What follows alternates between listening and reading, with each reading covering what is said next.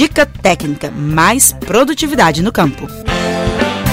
No momento de diversificar as atividades produtivas na propriedade rural, a piscicultura muitas vezes surge como uma boa opção. Mas ao pensar em montar um empreendimento desse tipo, é necessário fazer um planejamento cuidadoso, que inclui a avaliação das condições do terreno, do clima local e a disponibilidade de água, entre outros aspectos comuns a várias atividades agropecuárias. Então, essa dica técnica é dirigida para quem pretende entrar para o ramo da criação de peixes. O coordenador estadual de pequenos animais da Emater de Minas Gerais, Dirceu Alves, ressalta alguns cuidados importantes na escolha do local adequado. Algumas dicas são importantes. A primeira delas é o terreno onde será implantado a atividade Esse terreno deve ser inclinado, mas com no máximo 5% de inclinação.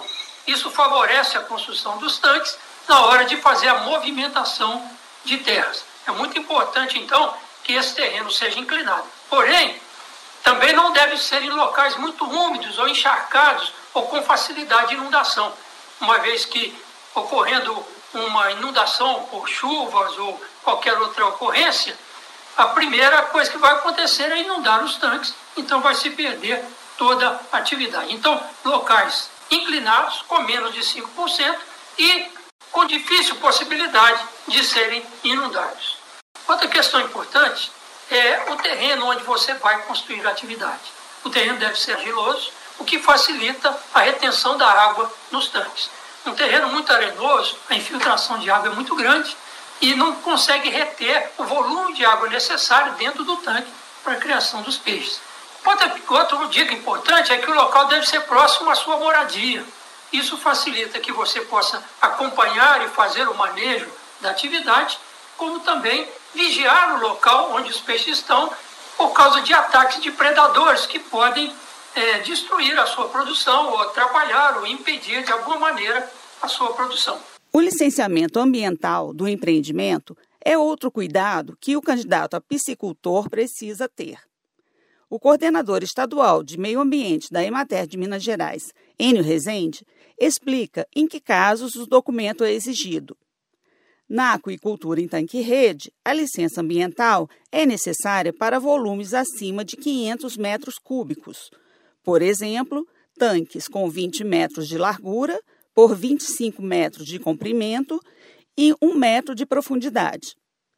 E, no caso da aquicultura em tanques escavados, a licença ambiental é obrigatória quando o total da área inundada somar mais de 2 hectares, ou 20 mil metros quadrados.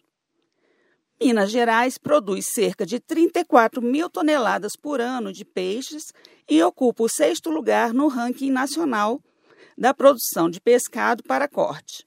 Já na criação de peixes ornamentais, o estado está em primeiro lugar. A região da Zona da Mata produz cerca de 70% dos peixes ornamentais comercializados em todo o país.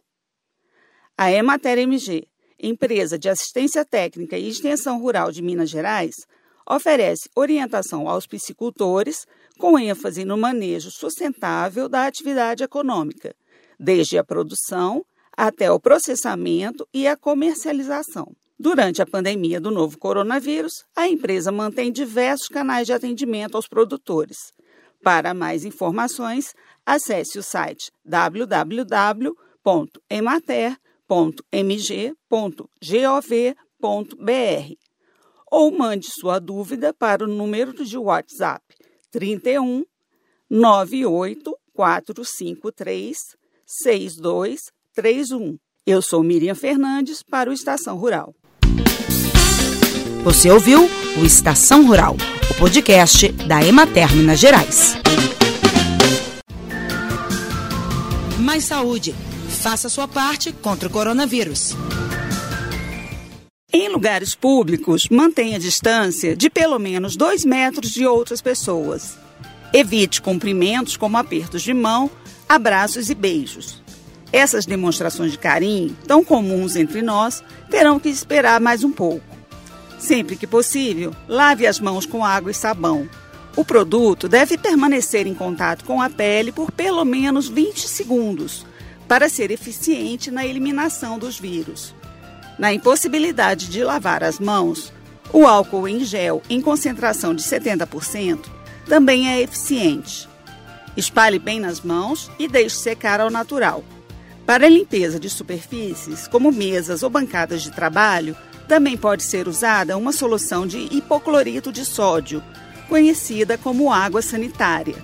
A concentração deve ser de uma colher de sopa para cada litro de água. Mais saúde. Faça sua parte contra o coronavírus.